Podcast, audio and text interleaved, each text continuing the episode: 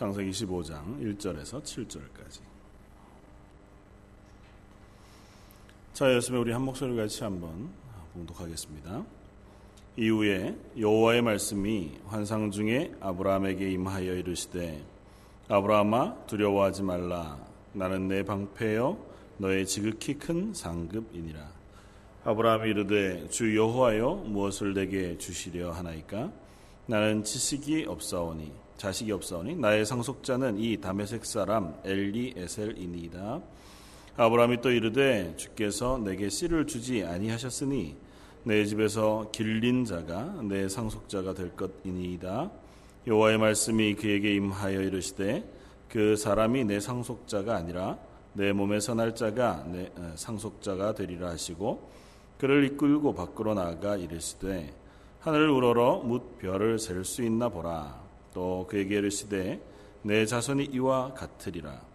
아브라함이 여호와를 믿으니 여호와께서 이를 그의 의로 여기시고 또 그에게 이르시되 나는 이 땅을 내게 주어 소유를 삼게 하려고 너를 갈대아인 우르에서 이끌어낸 여호와니라. 아멘. 오늘 창세기 15장 어, 말씀을 가지고 믿음으로 들어가는 어, 언약이라고 하는 제목으로 함께 은혜를 나누고자 합니다. 어, 창세기 15장 어, 말씀은 하나님께서 아브라함에게 찾아오셔서 아브라함과 언약을 체결하시는 장면이 기록되어져 있습니다. 물론 하나님께서 갈대아 우르에서 아브라함을 불러내셨을 때 이미 하나님은 아브라함과 언약하시고 그를 어, 복주시겠다고 약속하셨습니다. 그래서 어, 아브라함은 그 약속을 믿고 갈대아 우르를 떠나왔고 어, 지금껏까지 꽤 긴 시간 동안 하나님을 붙잡고 어, 뭐 부침을 겪기도 하고 믿음의 연약한 자리에서 또 다시 회복되기도 하면서 어, 이 자리까지 왔습니다. 어, 그런 아브라함을 오늘 15장에서 하나님께서 특별히 음, 재물을 놓고 하나님과 공식적인 약속, 뭐 지금으로 따지면 뭐 계약서를 쓴다고 할까요? 하나님과 아브라함 사이에 언약을 하시는 그 언약의 행사 를 15장에서 하시고 어, 16장이 지나고 17장에 가면 그 아브라함과 그 집 안에 있는 모든 남자들에게 할례를 행할 것을 명령하세요. 그래서 하나님과 이스라엘 그리고 하나님과 아브라함 사이의 언약 그 언약을 어, 언약으로 체결할 뿐만 아니라 그 육신에 새겨서 하나님이 나와 언약하신 약속을 지키시는 하나님이신 것을 스스로 고백하게 하세요.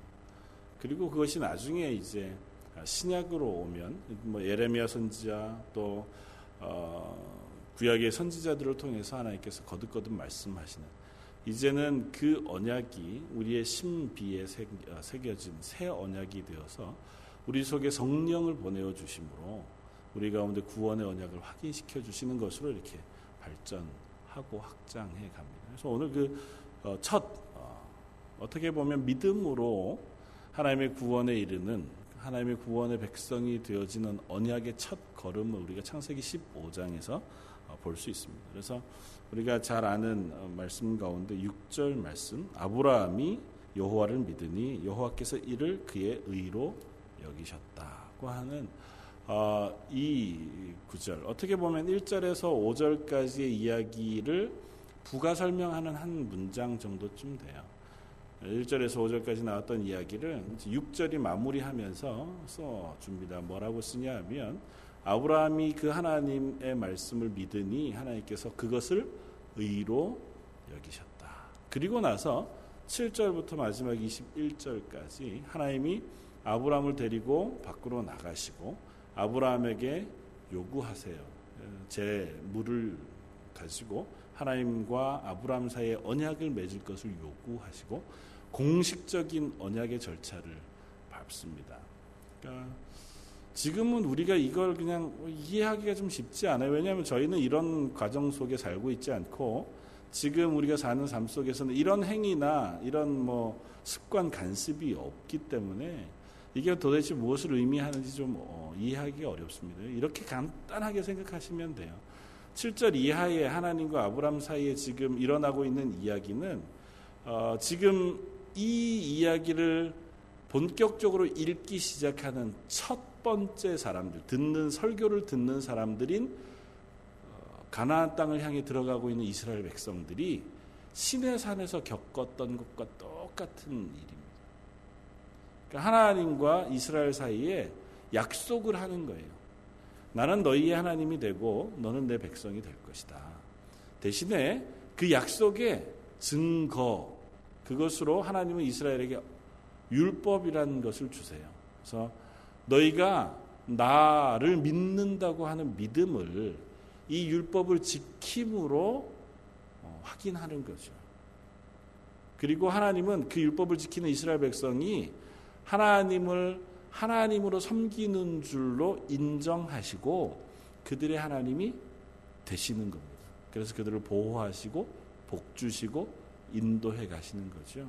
그러니까 아브라함과 지금 하나님이 그 언약을 하고 계시는 거예요. 그런데 그 언약으로 들어가는 출입구가 어디냐 하면 바로 6절 말씀입니다. 아브라함이 하나님을 먼저 믿어요. 하나님을 믿으니 하나님께서 그를 의롭다고 인정하시고 비로소 아브라함과 언약을 맺으세요. 약속을 하세요.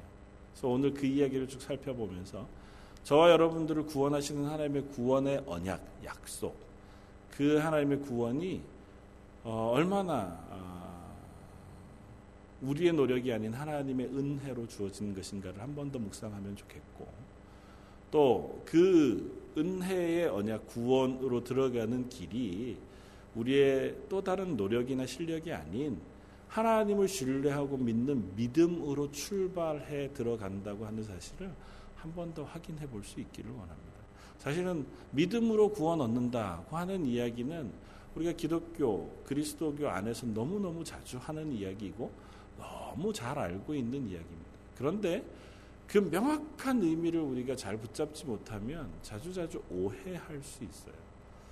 어, 또 스스로는 잘 안다고 생각하지만 깊이 그 말씀을 묵상하고 성경 가운데 나와 있는 믿음으로 얻는 구원이 무엇인가에 대한 그 고백들을 하지 않으면 차칫 나 혼자만 알고 있는 믿음으로 얻는 구원이라고 하는 개념 속에 빠져버릴 수도 있습니다. 오늘 그 처음 믿음으로 얻는 구원의 첫 이야기를 쓰고 있는 아브라함의 이야기를 통해서 우리가 믿음으로 얻는 구원 혹은 믿음으로 들어가는 하나님과의 언약 관계라고 하는 것을 우리가 묵상해 볼 수 있기를 원합니다. 오늘 15장은 이렇게 시작합니다. 이후에 여호와의 말씀이 환상 중에 아브라함에게 임하여 이르시되 이후에는 뭐그 창세기가 쓰고 있는 혹은 모세오경이 쓰고 있는 어, 이야기 방식 중에 하나예요. 앞에 일로부터 얼마간의 시간이 흐른 후에 그리고 하나님이 이제 아브라함에게 이러저러한 모양으로 나타나셨다. 그렇게 이제 연결해서 씁니다. 그러면서 뭐라고 아주 특별하게 쓰냐면 하나님께서 하나님의 여호와의 말씀이 환상 중에 아브라함에게 나타나셨다. 하나님의 말씀이 환상 중에 나타나셨다는 표현은 모세 오경 가운데에 잘 나타나지 않습니다. 딱 두 번 나타나는데요. 어, 하나님의 환상이 어, 나타나는 것은 구약 안에서는 대부분 선지자들에게 나타납니다. 그러니까 선지자들에게 하나님께서 환상 중에 나타나셔서 이 이스라엘에게 되어질 일들을 선포하라 하고 명령하시거나 혹은 위임하실 때에 하나님 환상 중에 나타나세요. 어, 그런 의미에서 이 창세기 아브라함에게 하나님께서 환상 중에 나타나셨다고 표현하는 표현은 어떤 의미에서 참 어, 우리가 주의해서 읽을 필요가 있습니다. 물론 구약에 많은 뭐 아브라함, 이삭, 야곱 혹은 그 족장들에게 하나님 나타나실 때에 아마 종종 환상 중에 나타나셨을 거예요. 꿈에 보이시기도 하시고 혹은 직접 신현 사람의 모습으로 나타나셔서 말씀하기도 하셨는데 굳이 오늘 본문에만 선지자들에게 나타나셨을 때와 똑같은 표현을 여기에다가 쓰고 있어요. 하나님 여호와께서 여호와의 말씀이 환상 중에 모세에게 나타나셨다. 이 환상 중에 나타나셔서 하나님께서 모세와 하신 이 언약의 체결이 나중에 이스라엘이 당하게 되어질 아니 이스라엘이 얻 게 되어질 하나님의 구원에 대한 예언이 이 말씀 가운데 주어지기 때문에 특별히 이 본문을 이렇게 소개합니다. 그러니까 선지자에게 주셨던 것처럼 아브라함에게도 하나님께서 나중에 그의 후손들, 믿음으로 구원 얻는 그의 후손들에게 되어질 일을 미리 말씀해 주셔서 그로 하여금 그 일을 뭐 예언하게 하시는 것은 아니지만 선지자적으로 살게 하시는 그 본문을 써요. 그러면서 오늘 본문 뒤에 12절 어, 이하에 보면 내 자손이 16절에 4대 만에 이 땅으로 돌아오리니 이는 아모리 족 속의 제약이 아직 가득하지 아니함이라. 이스라엘이 큰 민족을 이루기는 하되 이방 민족의 포로가 되었다가 4대 만에 다시 돌아올 것이다고 하는 사실을 하나님께서 말씀해 주세요. 그러니까 하나님이 특별히 환상 중에 모세에게 나타나셔서 모세를 마치 선지자와 같이 대우하셔서 하나님이 이스라엘에게 하실 비밀스러운 하나님의 구원의 사역을 지금 보여주고 계십니다. 그러면서 아브라함을 이렇게 부르세요. 아브라함아 두려워하지 말아라. 나는 내 방패요 너의 지극히 큰 상급이다. 하나님께서 아브라함을 향해서뿐만 아니라 저와 여러분들을 향해서도 종종 구약에서 종종 이 표현을 씁니다. 두려워하지 말아라. 나는 너의 방패요 너의 상급. 아브라함이 뭐 앞장 14장과 연결해서 이해해 본다면 앞장 14장에서 아브라함이 어, 소돔과 고모라 그 성들에서 어, 빼앗긴 혹은 포로로 잡혀간 그 사람들을 겨우 300여 명 자기의 식소를 데리고 가서 다 어, 되찾아옵니다. 되찾아옴에도 불구하고 소돔 왕이 이 재물 가져온 물건들은 다 네가 갖고 사람만 나에게 주라고 하는 말에 아니다. 그것으로 내가 너 때문에 부자가 됐다는 얘기 듣기 싫어서 이 모든 것들 다 너에게 줄 것이다. 그래서 그것에서부터 상급을 하나도 얻지 않아요. 그러니까 전리품이죠.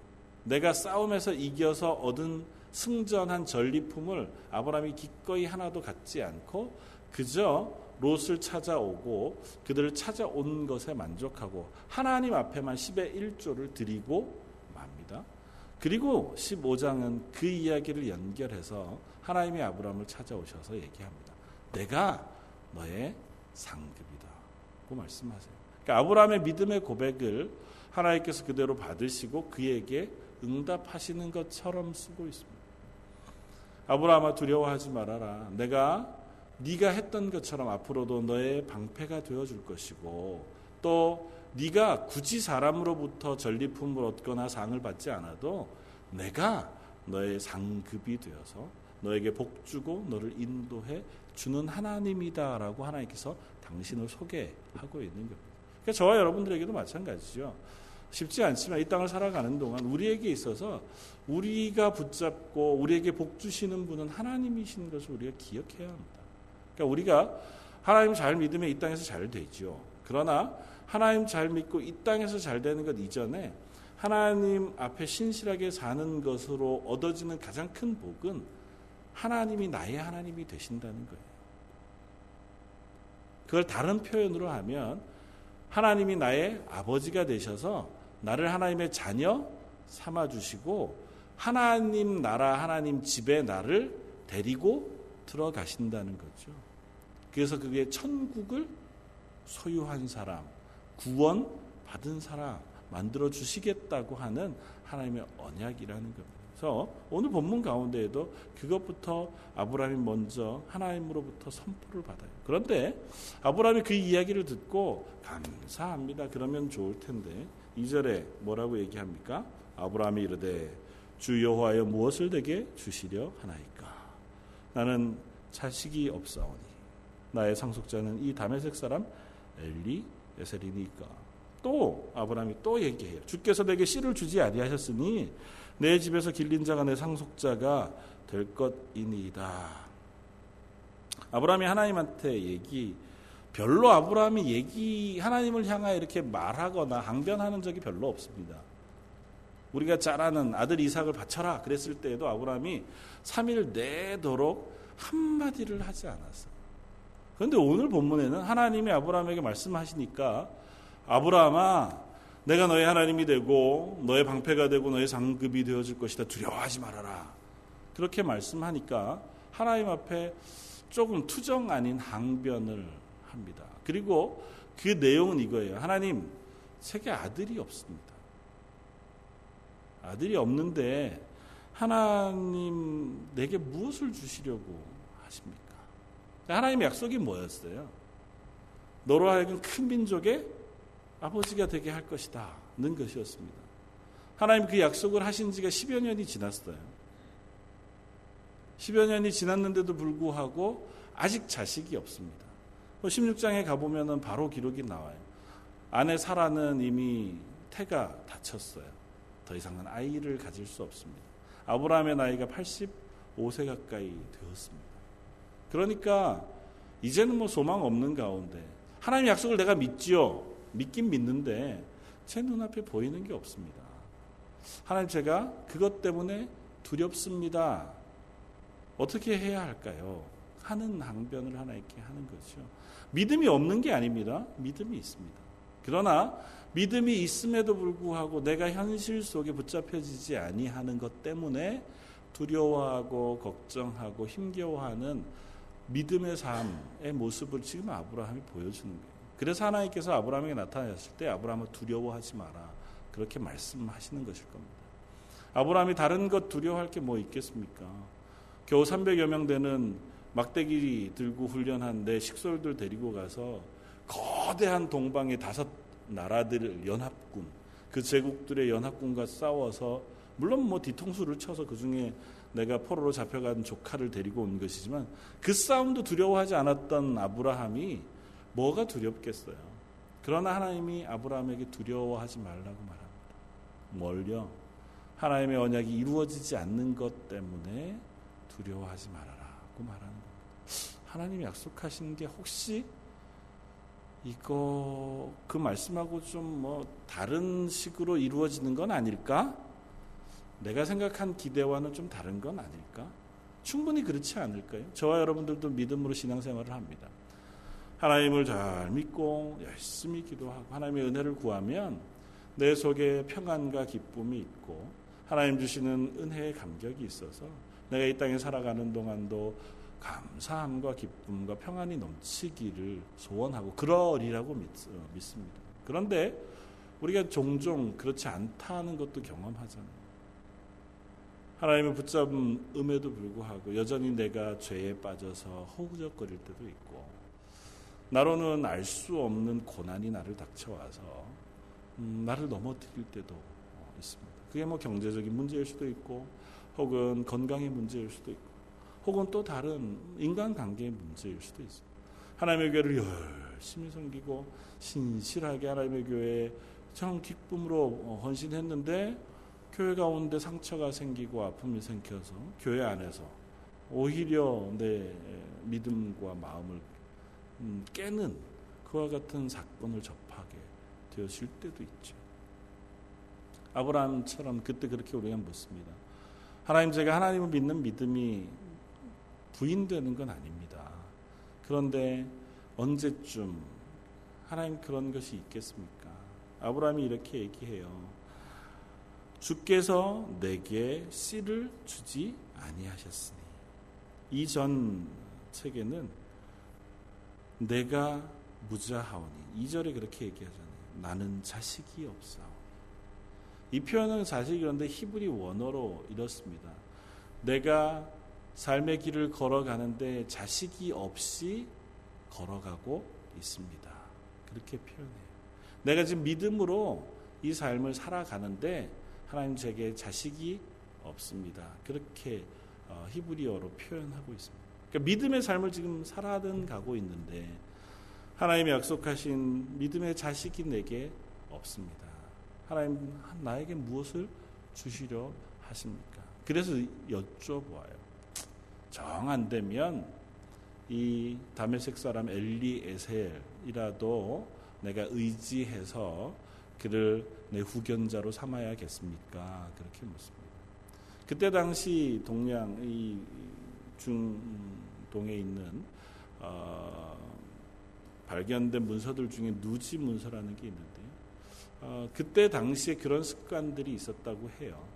그러니까 아들이 없고 나의 유산을 물려줄 상속자가 없을 때 우리 집의 식솔 중에 한 사람 그 사람을 내 양 아들로 삼아서 그 사람에게 내 모든 재산을 상속시켜줘요. 대신에 그 사람이 상속받은 그 사람이 나를 아버지로 나의 가족을 나의 아내를 아버지로 섬겨서 죽을 때까지 성심성의껏 봉사하도록 하는 그런 제도가 있었어요. 뭐 지금도 비슷하겠죠. 뭐 어쨌든 그 얘기를 지금 하나님께 묻고 있는 겁니다. 뭐 여기 풍습이 그런데 이 엘리에셀이라고 하는 아주 충실한 종, 신실한 종, 이 사람이 내 상속자가 되게 하시는 것입니까? 그렇게 묻습니다.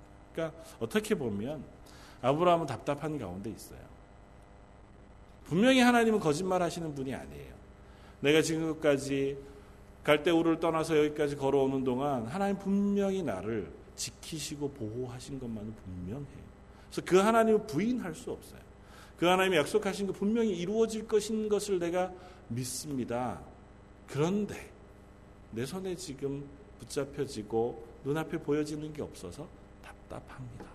어떻게 해야 할까요? 그렇게 묻는 질문을 아브라함이 하고 있습니다. 하나님께서 말씀하십니다. 4절 여호와의 말씀이 그에게 임하여 이르시되 그 사람이 내 상속자가 아니라 내 몸에서 날 자가 내 상속자가 되리라. 아니다. 내가 약속했던 그대로 너 몸에서 아들이 나 그 아들이 너의 상속자가 될 것이다. 그리고 데리고 나가세요. 하늘을 우러러 무뼈를 셀 수 있나 보라. 또 그에게 이르시되 내 자손이 바로 이와 것이다. 하나님이 아브라함을 다시 한번 그 하늘에 있는 별들을 보게 하세요. 뭐 그때야 무슨 밝은 조명들이 없었을 테니까 엄청나게 많은 별들이 하늘에 있지 않았겠습니까? 그 별들처럼 너의 자손도 그와 같을 것이다. 아마 실질적으로 아브라함에게 하나님께서 말씀하시고 그 말씀을 믿을 수 있도록 은혜를 베풀고 계시는 것 같아 보여요. 아브라함이 그 하나님의 말씀을 위로 삼습니다. 아, 그렇군요.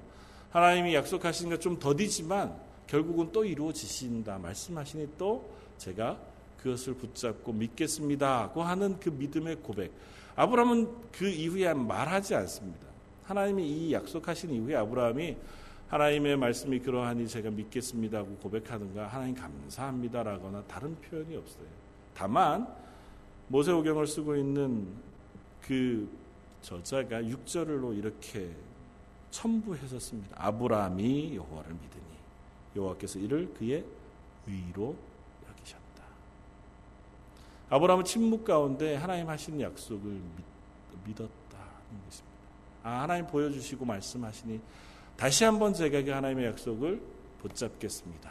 고 하는 믿음을 하나님이 의롭다고 인정해 주셨습니다. 아직은 이루어지지 않았습니다. 그렇죠? 아브라함에게 자식 하나 없었고 심지어 이 약속 이후에 16장에 가면 아브라함이 사라를 통해서는 도저히 불가능하니까 그러면 또 다른 아브라함의 씨니까 또 다른 누군가를 통해서는 얻을 수 있을까 해서 사라가 자기의 여종 하가를 아브라함에게 주어서 그를 통해서 이스마엘이라고 하는 아들을 얻기까지 해요. 그러니까 내시를 통해서 주시겠다고 하는 약속은 믿어요. 그러나 아직도 불가능한 사라를 통하여 주어질 아들 그것은 불가능하다는 사실을 아브라함 역시 알고 있습니다. 그러니까 하나님은 믿지만 현실에 대해서는 여전히 어려움이 있는 거죠. 그러나 아브라함은 그 하나님의 약속을 믿었습니다. 그 하나님을 믿었다고요. 어떻게 될지는 몰라요. 하나님이 어떤 아들을 주실 건지 또 하나님께서 여기 땅 한 평 내가 사지 못한 이 가나안 땅을 어떻게 하나님이 내게 주실 건지는 하나도 모르겠어요. 방법도 모르겠고 앞도 잘 안 보이고 그 모든 비전에 대한 것들도 내 속에는 없어요. 그러나 한 가지는 내가 믿을 수 있어요. 뭐요? 이 약속을 하신 하나님은 살아계시다. 그 하나님은 이 약속을 지키시는 하나님이신 것은 내가 믿겠습니다고 하는 믿음의 고백을 아브라함이 하고 있는 겁니다. 그리고 그 고백을 하나님께서 의롭다고 인정해 주셔서 그와 언약하세요. 7절에 또 그에게 이르시되 나는 이 땅을 내게 주어 소유로 삼게 하려고 너를 갈대아인의 우르에서 이끌어낸 여호라 여호와니라. 하나님께서 아브라함에게 말씀하십니다. 나는 이 땅을 너에게 주기 위하여 너를 어디에서 끄집어내요? 갈대아 우르에서 건져내어 이 땅으로 오긴 한 여호와다. 하나님이 아브라함에게 상기시키는 것이 있습니다. 너를 여기까지 데려온 사람이 누구냐? 너 여기까지 오도록 인도한 분이 누구냐? 바로 나 여호와다. 그냥 내버려 뒀으면 갈대아 우르라고 하는 땅에서 거기 살던 사람들이랑 어울려 그냥 하루하루 살다가 죽어갔을 거예요. 아브라함의 아버지 데라가 우상을 만들어 어, 파는 사람이었으니까 그냥 우상 숭배하다가 그냥 살다 죽어갈 너를 하나님께서 거기서부터 건져 여기까지 인도했어요. 그러니까 그렇게 너를 인도한 하나님께서 너와 언약하신 것을 또한 지키실 것이다라고 말씀하시는 거예요. 나중에 이 이야기를 읽고 있는 이스라엘 백성이 시내산에서 하나님과 언약할 때 똑같은 얘기를 하나님께서 하세요. 온 이스라엘 백성을 부르시고 하나님 이스라엘에게 말씀하십니다. 나는 너희를 애굽에서 건져 낸 여호와로라. 하나님이 이스라엘과 언약하실 때 그렇게 말씀하신다고요. 나는 여호와다. 그런데 어떤 여호와냐면 너희를 구원하여 내 백성으로 불러낸 하나님 여호와다. 그 하나님이 너희와 약속하려고 한다. 저와 여러분들의 표현에 대 한 표현으로 어, 나누면 이런 겁니다. 나는 예수 그리스도의 십자가의 보혈의 피로 너희를 죽음 가운데서 건져 생명으로 인도하여 낸 하나님 여호와다. 너희를 건져낸 여호와가 너를 내 자녀 삼고 너에게 성령을 부어 너의 삶 끝까지 하나님의 자녀로 살 수 있도록 인도할 것이다 라고 약속하시는 약속을 하고 계신 거예요. 그러니까 이 약속을 지킬 하나님이 어떤 하나님인가를 먼저 말씀해 주는 거예요. 아직 다가오지 않을 미래잖아요. 아브라함이 아들을 얻거나 이 땅을 얻는 건 아브라함이 아직 다가오지 않아요. 그래서 아브라함이 의문을 제기합니다. 하나님, 누구를 통해서 제가 아들을 얻겠습니까? 또 뒤에는 그렇게 물어요. 8절에는 하나님 그런 증거가 뭐가요? 증 표식이 뭐가 있겠습니까? 하나님 내게 아무것도 없는데 그게 이루어질 것 같은 아무런 증거도 나한테 없는데 하나님 제가 그것을 어떻게 붙잡겠습니까? 그렇게 얘기하는 아브라함 앞에 하나님이 먼저 얘기 네가 경험한 것 너를 갈대아 우르에서 여기까지 끌고 와 심어 놓으신 그 분이 바로 나 하나님 여호와다. 그러니까 네가 그 일을 경험했다면 앞으로 이 약속을 지키시는 하나님이 또한 그 약속을 지킬 것을 네가 믿을 수 있지 않겠냐. 저와 여러분들이 처음 예수 믿은 때부터 지금까지 우리를 인도해서 믿음으로 세워가시고 하나님의 자녀로 만들어 오신 것을 우리가 경험했다면 그렇게 나를 죄악 가운데서 건져 하나님의 자녀 삼으신 하나님께서 나를 지금까지 인도해 오셨는데 앞으로 나를 하나님의 나라 가기까지 또한 지키시지 아니하겠습니까? 하고 하는 고백을 이 아브라함의 삶 속에서 우리가 확인하게 되는 거죠. 저 여러분들의 삶 속에 그런 고백이 있기를 원합니다. 눈앞에 보이는 것이 없고 여전히 답답할 때, 음, 그럴 때 나를 죄악 가운데서 건지시기 위해 예수 그리스도를 이 땅에 보내셔서 나를 살려주신 하나님이 나를 잘못되게 하시려고 나에게 관심이 없어서 나를 버리시기 위하여 나를 이 자리에 놓으신 것은 아니겠구나. 그렇다면 하나님이 나를 이 자리에서 또한 건지시고 또 이 자리에서 나를 훈련시키시고 도우실 것이 분명하겠다고 하는 그 믿음 가운데 설 수 있는 줄 믿습니다. 하나님께서 아브라함에게 먼저 그렇게 말씀하세요. 나는 너를 갈대아우로에서 건져낸 여호와로라.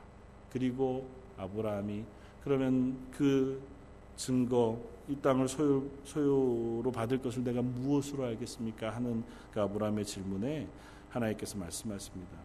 9절 여호와께서 그에게 이르시되 나를 위하여 3년 된 암소 3년 3년 어, 된 암염소와 3년 된 숫양과 산비둘기 집비둘기 새끼를 가져와라. 그리고 그것을 모두 가져다가 쪼개 두 서로 마주보고 어, 놓게 예, 합니다.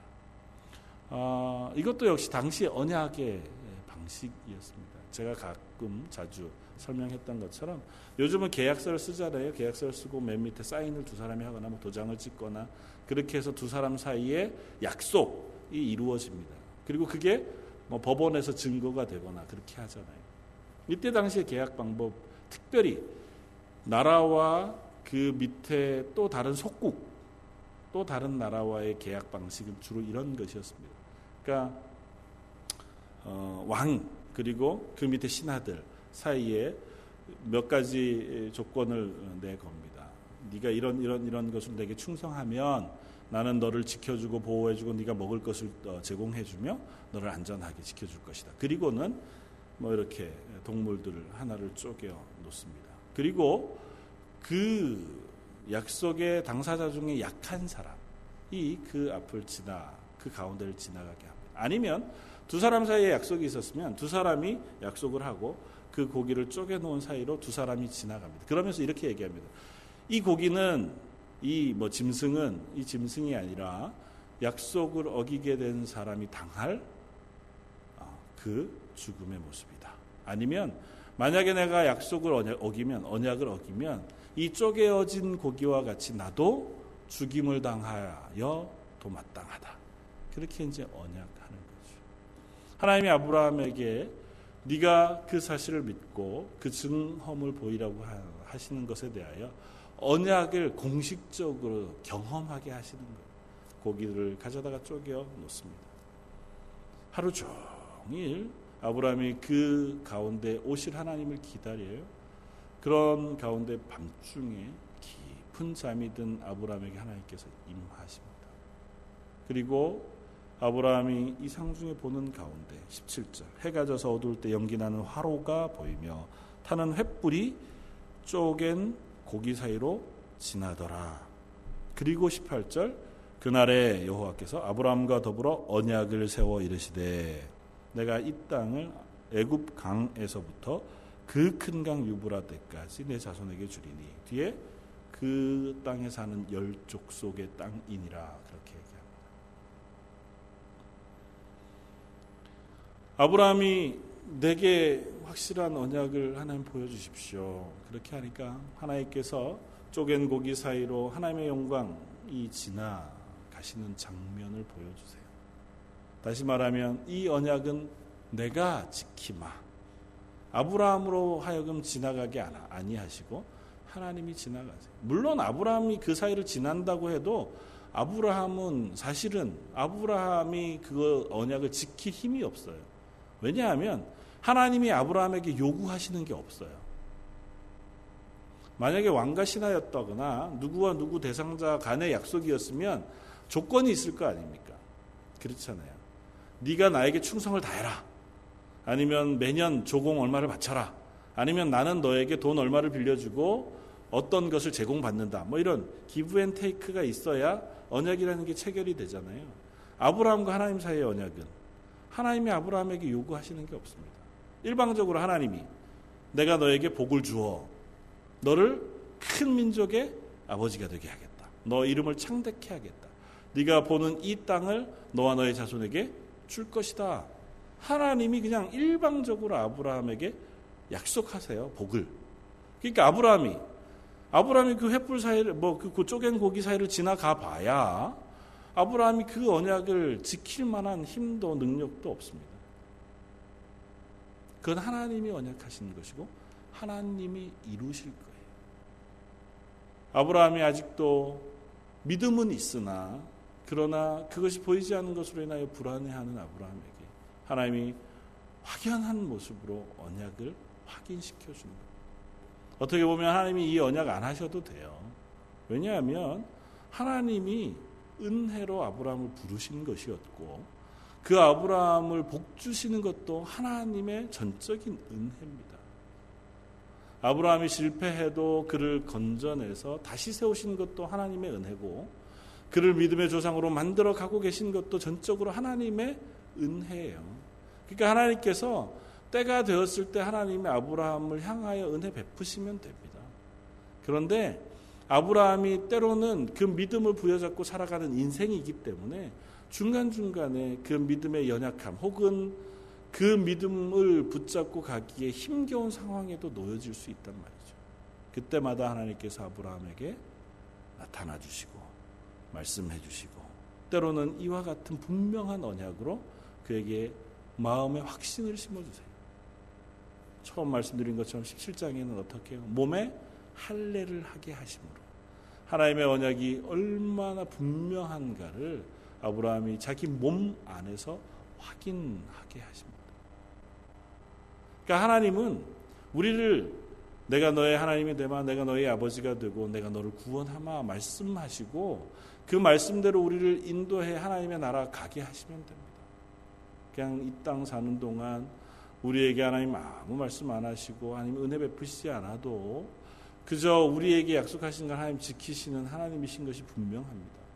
그러나 하나님 우리를 그냥 고아와 같이 내버려 두시지 않고 때로는 우리가 낙심할 때 혹은 실패할 만한 때에 하나님께서 우리를 향하여 은혜 베푸시기를 기뻐하시는 하나님이란 사실을 오늘 본문을 통해서 우리가 확인할 수 있습니다.